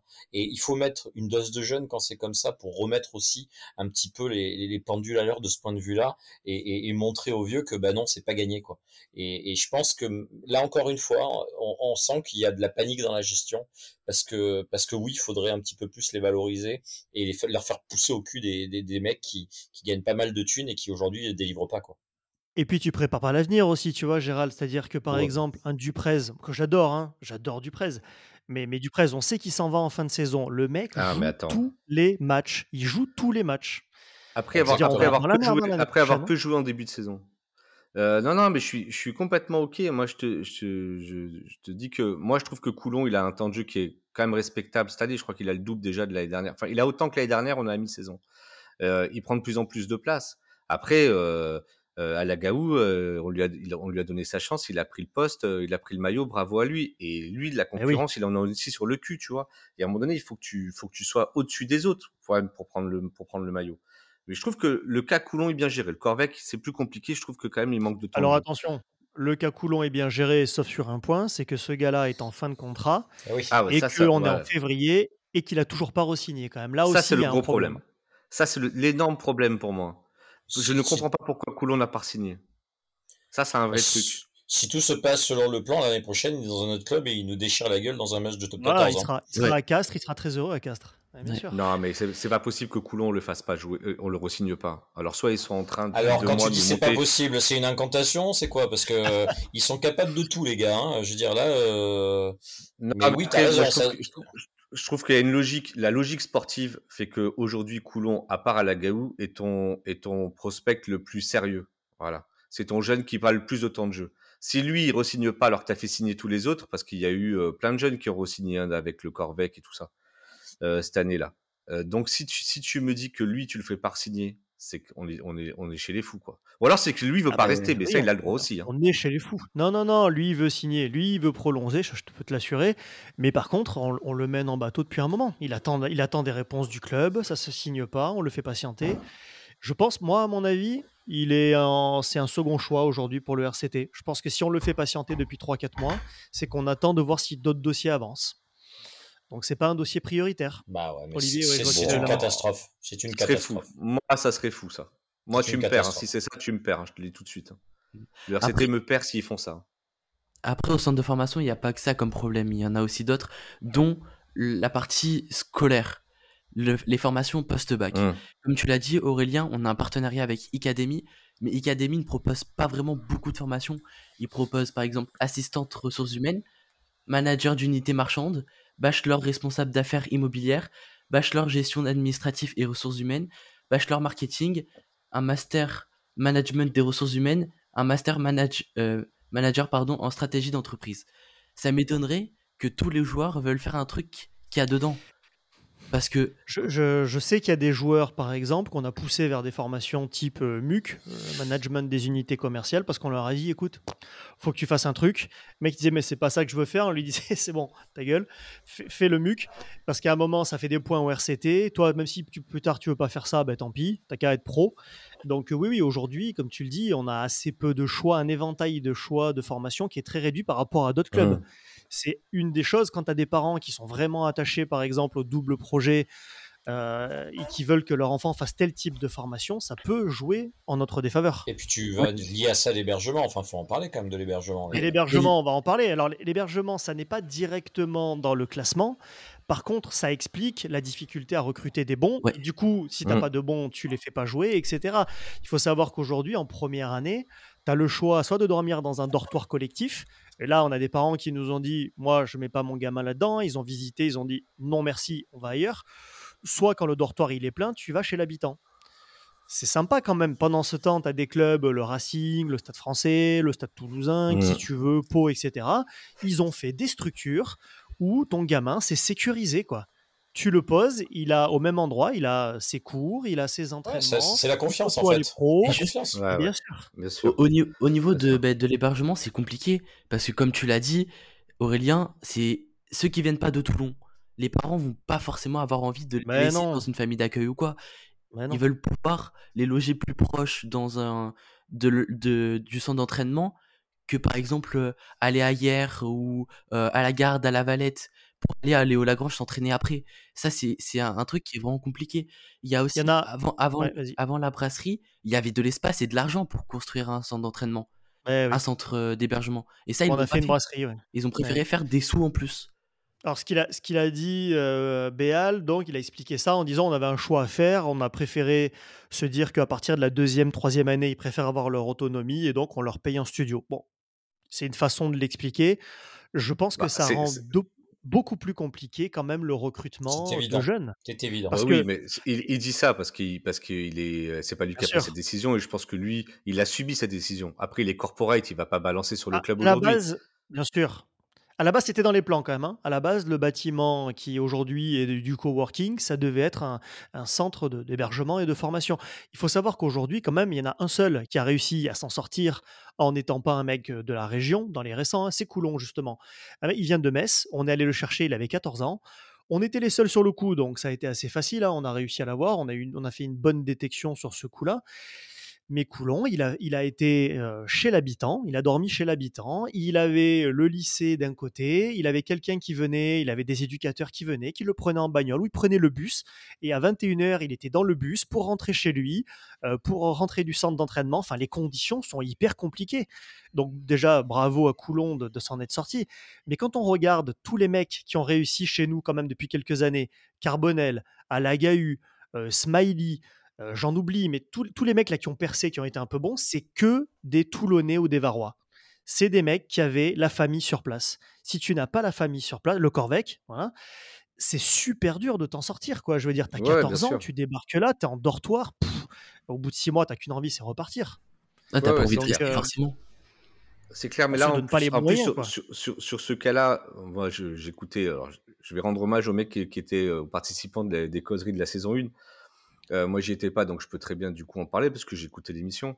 Euh, toi, Aurélien, des mecs comme Hervé, JP ou, Eric, vous avez été des lanceurs d'alerte quand même là-dessus euh, tout au long de l'année dernière quand même sur les mauvaises décisions prises sous l'air Colazo, à laquelle a quand même grandement participé un mec comme Emmanueli et avec mmh. qui aujourd'hui on a le droit quand même d'avoir une espèce, je le disais tout à l'heure, mais je vais le redire, de droit d'inventaire sur ces années-là pour dire là les mecs, le communiqué du RCT là, c'est de dire ouais, mais c'était les autres années, c'était les années Colazo qu'on paye aujourd'hui. Mais expliquez-nous ce qui a changé, expliquez-nous pourquoi avant on a pris ces décisions-là alors. Parce que là, là, le coût de l'hébergement, on, va le, on le subit, on va le subir encore de nombreuses années en fait. C'est ça qui est mmh. terrible. Mais quand on dit, quand on a envie de dire, ouais, mais attendez les gars, les gars, vous avez pris des mauvaises décisions et tout, les supporters passent pour des râleurs. Euh, des mecs qui aiment pas le club, des mecs qui n'arrêtent pas de râler, des mecs qui sont pas solidaires. Mais il y a un moment donné, écoutez les gens un peu quand même. Et puis, s'ils ont raison, vous pouvez dire aussi, vous aviez raison. Tu en as le droit de le dire aussi. Ah gens, vous aviez raison. Tu vois, c'est pas impossible de le dire. Gérald, aussi, sur la, gestion bah, des, des, joueurs, on n'arrive pas à recruter des, des petits qui vont, qui vont être des futurs pépites ou quoi. Il y a vraiment un problème. Les, responsables des échecs précédents, ils sont encore là. Parce qu'on n'est pas capable d'aller chercher, même maintenant, des pépites ailleurs. C'est ça, il y a, y a, un gros problème. On essaye, hein, gestion des joueurs. Il y a, y a quand même 5-6 mecs par exemple, de formation qui sont de la région parisienne, là. Hein. Voilà, je sais que Béal est allé chercher 2-3 mecs à Massy, par exemple. Mais Là, ils sont 5-6 de la région parisienne. On les prend un peu plus âgés, je pense, du coup. Oui, on va avoir ce problème euh, de dortoir. ouais, c'est ça, c'est ça le problème. Mmh, mmh. C'est que tu veux pas aller chercher quelqu'un, par exemple, qui a 16 ans, qui veut vraiment faire du rugby plus tard et qui veut vraiment jouer dans un club pro comme le RCT parce que c'est, on va dire, c'est son club de cœur. Bah, il peut pas, tout simplement. Parce qu'il ah, habite loin, il y a région, il vient pas. S'il n'est pas de la, pas de la région, il vient pas. Oui, c'est ça. S'il a d'autres offres, il vient pas.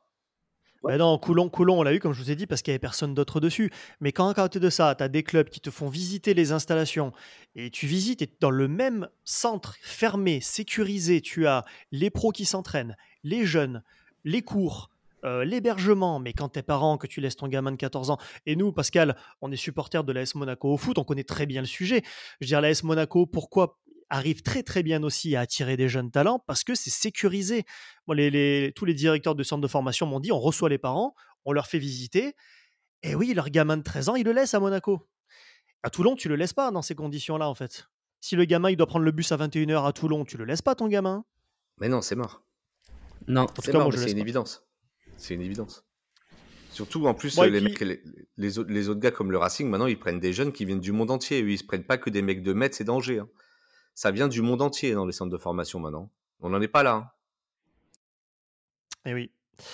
Bon, et puis quand même, dernier, dernier débat, on va parler de la communication de, crise de Pierre Mignoni, sujet qui, qui nous chatouille depuis un petit moment, on va se le dire. Hein. C'est vrai que euh, Pierre avait affiché un peu les causeries euh, face à la presse après, après une victoire en mode j'ai écouté cette émission et j'aimerais bien y participer parce qu'en gros j'ai deux mots à leur dire. Donc on attend toujours Pierre, je te le redis, tu es le bienvenu parce qu'on se cache pas. Tu as vu, on déploie des arguments et on n'est pas des méchants supporters. Par contre, on aimerait bien qu'on nous explique un petit peu ce qui se passe derrière. Mais ce qui revient quand même semaine après semaine, c'est que Pierre Mignoni, aujourd'hui, il fait le tri entre les bons et les mauvais supporters. Dans sa dernière interview, il y avait les bons supporters qui sont à Mayol et les mauvais supporters sur les réseaux sociaux notamment. Et donc, je reprends sa dernière déclaration, hein, que les gens continuent, que certains se régalent, qu'ils profitent. Nous, on va se taire et travailler. Bon, on ne voit pas trop les résultats pour l'instant. Euh, je sais pas, Pascal, comment on doit prendre ces, attaques régulières, ces pics contre les supporters sur les réseaux sociaux ce, qui, est fascinant dans les, réactions de Pierre Mignoni, c'est que quand tu regardes les interviews récentes, je prends encore les, déclarations après le match d'hier, où il parle de manque de confiance, de manque de maîtrise. En fait, il dit exactement ce que nous on a dit tout à l'heure. Alors il le dit euh, avec un langage un peu polissé, mais donc on voit bien qu'il y a un truc qui est en train de lui échapper que ce truc lui déplaît fortement, pourquoi derrière il fait cette déclaration d'intention vis-à-vis de nous, notamment, mais pas que? Je veux dire, tous les gens, il faut juste qu'il réalise un truc, Pierre Mignoni. Je l'ai dit la dernière fois. Nous, on est ravis s'il réussit. Nous, on est pour le RCT et on veut qu'il réussisse. Et on lui souhaite qu'une chose, c'est de réussir. Par contre, ce dont on est sûr, c'est que nous, on est vénère, on parle à la, à la, à la radio, mais il y en a plein d'autres, parce qu'on en a plein autour de nous, qui sont fous de rage, comme nous, et parce qu'en fait, on ne comprend pas la situation. La situation, on sent qu'elle lui échappe. Il le dit même. Il dit même les mots. Il dit ça m'échappe. Ça nous échappe. Et, en fait, derrière, il nous met des excuses. Alors, moi, je veux sortir du truc de nous, parce qu'à la limite, nous, on s'en fout, mais même nous, oui, bien euh, sûr.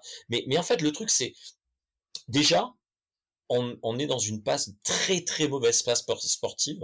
Et je pense que alors moi j'avais déjà dit euh, une dernière fois que je pense que il y a un truc du manager qui veut protéger son groupe et qui du coup pour prendre les balles ben en fait il fait des déclarations un peu l'emporte-pièce euh, pour se mettre un peu euh, en travers et du coup ben, tout le monde lui tombe dessus ce qu'on est en train de faire euh, Mourinho fait ça, enfin j'en ai déjà parlé plusieurs fois. Mais, mais en fait, euh, moi, j'ai de plus en plus l'impression, en y repensant, qu'en fait c'est pas ça qui se passe. J'ai l'impression qu'il y a une forme de panique et d'énervement chez lui qu'il n'arrive pas à contenir. Et ça, ça m'inquiète encore plus, parce que au-delà de ce qu'il nous dit à nous, moi je pense à ce que ça veut dire dans la gestion au quotidien des hommes.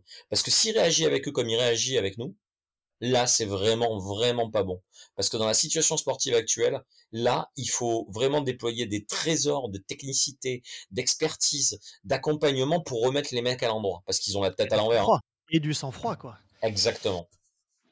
Mais tu as raison, on s'est tous posé la question en fait. On s'est tous posé la question de se dire est-ce qu'il allume des contre-feux ou est-ce que vraiment il est nerveux? Et en fait, quand on le voit par exemple en conférence de presse, la façon dont il répond euh, parfois aux journalistes, on se dit non, non, il est en fait, c'est juste une boule de nerfs quoi. Le type est prêt à exploser. Déjà, enfin, ce que je voudrais lui dire aussi, c'est que ça sert à rien de faire cette distinction entre les gens qui vont au stade et les gens sur les réseaux sociaux parce que en général, c'est les mêmes. Et, et si, si tu critiques le RCT, c'est que tu souffres. Et je vais te dire un truc, Pierre après la défaite, là, à 3h du mat, j'étais réveillé et j'étais en train de, penser à ce putain de match. Donc je vais te dire, et tous les supporters qui aujourd'hui sont en colère, ils sont en colère pourquoi? Parce que ça leur fait mal. Parce qu'on parce qu'on ne leur donne aucune explication valable. Donc plutôt que envoyer euh, Mathias Merlot ou je ne sais quel, quel journaliste aller se faire voir en conférence de presse, réponds aux questions parce que derrière le journaliste, il y a le grand public, il y a les supporters. Merlot, il fait pas ça pour lui. Le mec de Varmatin, il fait pas ça pour lui. Il fait ça parce qu'il y a des supporters derrière qui veulent comprendre. Il, est très inquiétant dans cette communication. Tu, vois vraiment, et, moi, effectivement, je serais ravi qu'il vienne. Je serais ravi qu'on discute, même je serais même ravi qu'ils nous mettent des scuds. Parce qu'en fait, je, voudrais, je voudrais vraiment qu'on ait un débat là-dessus pour comprendre ce qui est en train de se passer dans le club. Parce qu'on est en train de foutre aux chiottes une saison qui se présentait bien. On est en train de la bazarder. Alors, quand il parle pas sur Garbizi, il voulait peut-être pas que Garbizi vienne. Eh ben, tu sais quoi, à un moment donné, euh, euh, sors-toi les tripes, dis les choses. On est à Toulon, putain. Nous, on a besoin de ça. On a besoin de gens qui, qui assument, qui bougent. Et, je pense que c'est un mec qui a un gros caractère en plus. Je pense qu'il est capable de le faire. Je pense qu'il se met à l'envers de ce qu'il doit faire à l'heure actuelle. Déjà, d'une, il doit transmettre un petit peu plus de sérénité à ses troupes et même à nous, je pense. Ça, c'est le premier point. Le deuxième point, c'est que je trouve qu'il a quand même de l'honnêteté dans ce qu'il veut dire mais pourquoi t'en veux à la terre entière? Personne fait rien contre toi. Hein. Je veux dire, euh, voilà. par contre, moi, la question que je me pose, c'est pourquoi il y a que lui qui prend la parole? Pourquoi on le laisse euh, se planter à interview après interview? Euh, Parce que je lui en veux pas de ça. Il y a que lui qui parle, quoi putain, c'est pas le seul dans ce club. C'est un truc lors de, fou. Ces fameuses, euh, lors de ces fameuses réunions euh, du staff avec les supporters, là, ces fameuses soirées pizza, euh, comme ça avait été détourné, c'est des choses que des gens, justement, tu parlais Gérald, des personnes de, de la saison 1 des causeries, je pense à Julien, des fils de Besanne, je pense à Eric, alias Le Spoons, c'est des choses qu'ils ont dit ça. Ils ont dit, mais Pierre, pourquoi il n'y a que toi qui parles? Laurent et Emmanuel, ils lui ont dit en face, ils lui ont dit, Laurent, tu dois aller parler aux supporters. Et il a dit ah oui, hein, hein. il, s'est pointé une fois en conférence de presse et depuis il est plus retourné. Et le président, il s'est fait excuser au dernier moment, il n'est pas venu. Et ils ont dit ok, promis, on recalera une troisième réunion avec lui. Bah, on l'attend toujours. Hein. Le président refuse de parler aux supporters. Donc oui, Pierre Mignoni aujourd'hui, c'est lui qui porte tout sur ses épaules en termes de communication, mais du coup c'est super maladroit. Et il est livrant pâture. Je sais pas un bon communicant, je suis désolé. Hein. Juste, je voudrais revenir sur les propos de Mignoni là, par rapport aux bons et mauvais supporters qui vont au stade et sur les réseaux. Genre des personnes comme moi ou Seb qui allons au stade, qui, qui se cassent les fesses à payer un abonnement pour pouvoir venir supporter. Peut dire se casse le cul, y a pas de mal. Hein. ouais, pour, pour venir supporter, pour venir supporter l'équipe pour vraiment venir à tous les matchs, hein, les encourager à faire certains déplacements. À se... toi, en plus, t'accroches à chaque fois les animations au stade, oui, en tribune, ça. deux heures avant, trois heures avant. C'est ça, euh, je, suis dire que tu fasses semblant, quoi. Oui, je suis au stade deux heures avant, je suis là à faire le tambour euh, dans un... avec les fils de Besagne, je suis là à, essayer de faire quelque chose dans ce stade, mais derrière, la direction nous critique. Ça, euh, ça c'est lunaire, vraiment, parce qu'avec mes amis, on fait tout pour pour faire vivre ce club, pour faire vivre ce stade, mais derrière on nous critique comme quoi on parle sur les réseaux, mais qu'en face on, va rien dire, genre. C'est quelque chose comme ça qu'ils veulent faire passer. Mais quand il y a quelque chose en face, c'est n'importe quoi. Le message de Mignoni, effectivement, c'est que ces faux supporters, quelque part, euh, qui la ramènent sur les réseaux, sont pas au stade, sont pas de vrais supporters. Je trouve ça terrible, en fait, d'être réducteur comme ça. Enfin, encore une fois, j'en connais plein, moi, des supporters aussi, qui ont lâché complètement. J'en connais plein qui m'ont dit, vous savez quoi, moi, le RCT, j'en ai plein le cul, je ne m'y retrouve plus.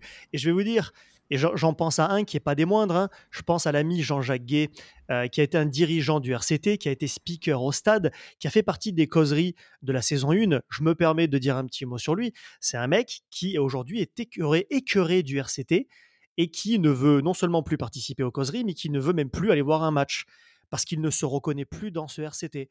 Voilà, et je pense que Pierre Mignoni sait très bien de qui je parle du coup, quand je parle de Jean-Jacques. Donc, je veux dire, il y a plein de supporters aussi qui ne prennent même plus la peine de critiquer, de gueuler, ils sont juste écœurés. Voilà. Donc, attention, attention à ce qui est en train de se passer, quoi. Attention, Pierre, les mots ont un sens. À un moment, quand on distribue les bons et les mauvais points, et surtout les mauvais points à ceux qui osent critiquer, euh, ça a des conséquences. Et on a un stade aujourd'hui qui a du mal à se remplir. De toute façon, ça n'a jamais été une bonne idée de se foutre les supporters à dos. Enfin, ça, ça n'existe pas, ça n'a jamais été une bonne idée. Alors, ça peut marcher sur un court terme et te dire, comme l'a dit un peu tout à l'heure Pascal, on va souder le groupe et puis ça va être nous contre eux. Mais ça, ça marche jamais vraiment à long terme. Puis ça va pas marcher chez pas contre tes supporters. Pas contre tes C'est débile, c'est débile, ça n'a pas de sens ça n'a pas de sens, mais tu peux le faire une fois sur une déclat pour faire réagir, pour tenter un truc. il fait sur les, sur les banderoles, il Voilà, Et, oui, à la limite sur les banderoles, bah, tu, vois, tu veux que je te dise, c'est un des rares moments où tu peux avoir un espèce de débat qu'on avait d'ailleurs eu nous sur le moment, le machin, le truc, etc. Donc il y a des moments, tu peux un peu comme ça remuer pour dire, les gars, oh, tu vois, mais, mais tu ne peux pas le faire systématiquement. Là, le problème qu'on a, et Gérald, c'est qu'il le fait à toutes les interviews depuis un mois et demi à toutes les interviews. C'est du délire. Mmh. Ouais, ouais, c'est assez étrange. En fait, moi, je suis, assez euh, surpris, étonné et même déçu par euh, tout ce qui se passe. Et en fait, tout ce que fait Pierre, vous avez raison. Il est tout seul. Il est tout seul et il parle trop. Il parle beaucoup trop.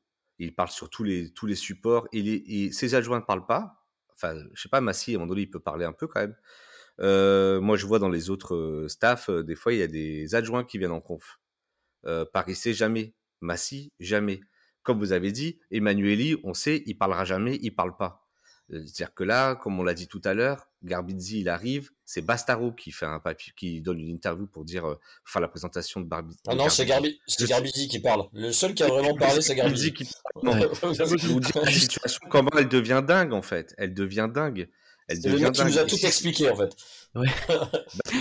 Bah, là, c'est là c'est quand même terrible. C'est que on, a on a un entraîneur qui est en train de diviser et euh, qui est en train de donner les, bons points et les mauvais points. On a des supporters en plus. Je vais pas tirer sur les mecs et tout, mais on a des supporters qui jouent à ça aussi, quoi. On a quand même des, des présidents de clubs de supporters qui critiquent les supporters. C'est zinzin l'histoire en fait. L'histoire elle est zinzin. C'est-à-dire que là il y a les supporters entre eux qui s'arrachent maintenant les mecs. Parce que l'autre il peut pas s'empêcher d'aller sur Facebook pour défendre le club et pour balancer un grand scud sur les mecs qui critiquent. Lui, il est président d'un club de supporters. Mais on va où en fait? On, devient fou. On devient fou. Oui, oui. Mais c'est un peu, pas toujours été fou? C'est entretenu un peu par je veux bien. On peut toujours, se, toujours se tourner, on peut toujours se tourner vers l'OM et se dire, vous voyez, il y a pire que nous. Mais bon, quand même. Ne parlons pas de, de sujets qui fâchent, s'il vous plaît. non, juste, je voulais revenir aussi sur le, problème de, du stade aussi, euh, comme quoi on n'arrive pas à le remplir. Juste, avec les, places vendues, plus les abonnés compris, on a plus de 8500 places vendues. Euh, tu parles de quand là? Euh, Pour de, dans deux semaines, pardon. Face à ah Perpignan. D'accord. Donc c'est ah très bah grave aussi, ça aussi. Oui, oui, et puis le vélodrome, a priori, ça démarre tout doucement, ça va être, ça va être très compliqué. Ah, ça va être catastrophique. Hein. Donc euh, voilà, non, non, mais la fracture, elle est là et, euh, et elle s'est effectivement élargie ces dernières semaines. Je vois qu'aujourd'hui, même sur Facebook, parce que Twitter en général, c'est le premier bastion qui explose. Hein, c'est un réseau social qui traditionnellement est beaucoup plus critique. Maintenant, ça s'est étendu à Facebook. Même sur Facebook, ils se prennent des rafales de tous les côtés, ce qui est normal, ce qui est mérité, parce qu'en fait, les analyses qu'on menait nous il y a quelques semaines en disant attention, c'est inquiétant ce qu'on voit sur le terrain, etc on avait pas mal de gens qui disaient non, mais arrêtez les gars, on est quatrième, c'est bon. Oui, mais peu importe qu'on soit quatrième, ce qu'on essayait de faire passer comme message, attention, sur le terrain, c'est catastrophique. Et maintenant, tout le monde le voit. J'ai juste un truc à rajouter, c'est que quand tu commences à galérer, tu sais de quoi tu as besoin. Parce que là, on voit que ça va pas. Et, et, on, a, on a dit les joueurs, on a dit le management. Mais on voit que ça va pas. ok? La dynamique, elle est pas bonne. Tu sais de quoi tu as besoin? Vraiment besoin d'un putain de soutien populaire infaillible. On est bah un club qui avons la capacité à péter des montagnes. Et eh ben tu sais quoi? Tu fais tout le contraire. Tu, tu rameutes pas les gars. Putain, moi j'ai envie de lui dire à Pierre, viens là, dis-nous la vérité, envoie-nous chier si tu veux, viens nous raconter un peu ce qui se passe. Et dis aux gars, putain les gars, à la vie, à la mort, venez au stade, il n'y a pas un match à Mayol où on ne défonce pas l'équipe d'en face. Putain, mais c'est de ça qu'on a besoin. C'est pas possible. On a perdu toute cette identité-là. Mais c'est du délire complet. Donc voilà. Alors c'est ce qu'il a fait à ces, fameuses réunions avec les supporters. Il leur a dit soyez derrière nous, soyez avec nous, on va retrouver notre identité, on va être des purs Toulonnais. Bon, le match d'après, il leur a mis les danseuses. je peux te dire que les mecs, je peux dire que les mecs qui, étaient au stade, ils avaient un peu les boules quoi. Ils ont dit. oui, mais c'était un discours qui était vide. Là maintenant, il faut le faire vraiment, eh parce que depuis qu'il a dit ça, il y a un scud par interview vers les, eh les supporters. Je suis désolé, quand tu veux faire ça, tu fais pas la réunion et puis après tu, tu craches pas à la gueule à chaque fois que tu le croises dans la rue quoi. C'est des cagades ça.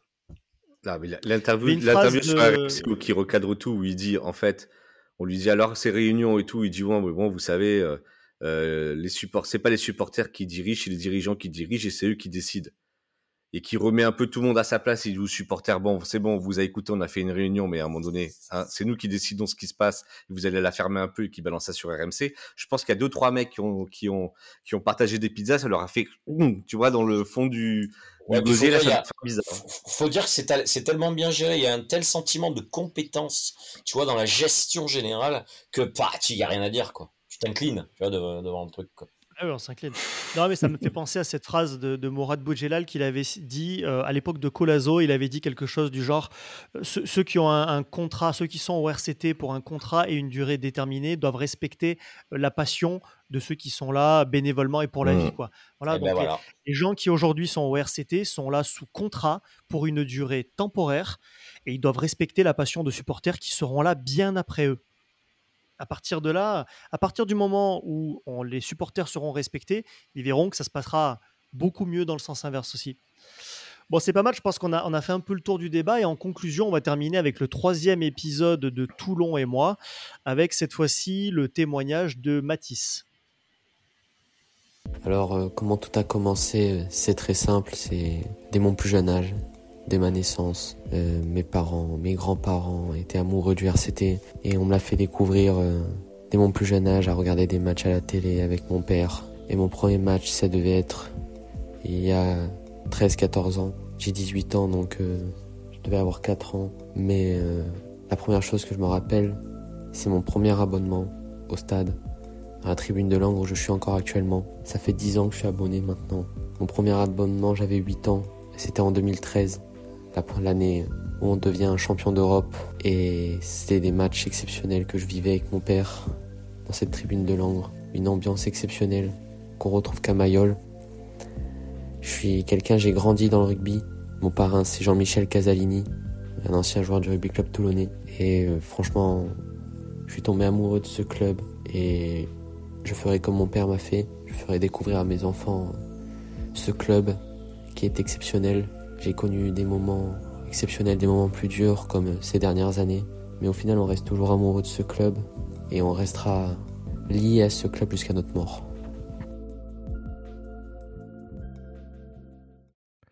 Merci à tous de nous avoir suivis et à bientôt sur les causeries de la rade. Salut Ciao Salut tout le monde Salut et bisous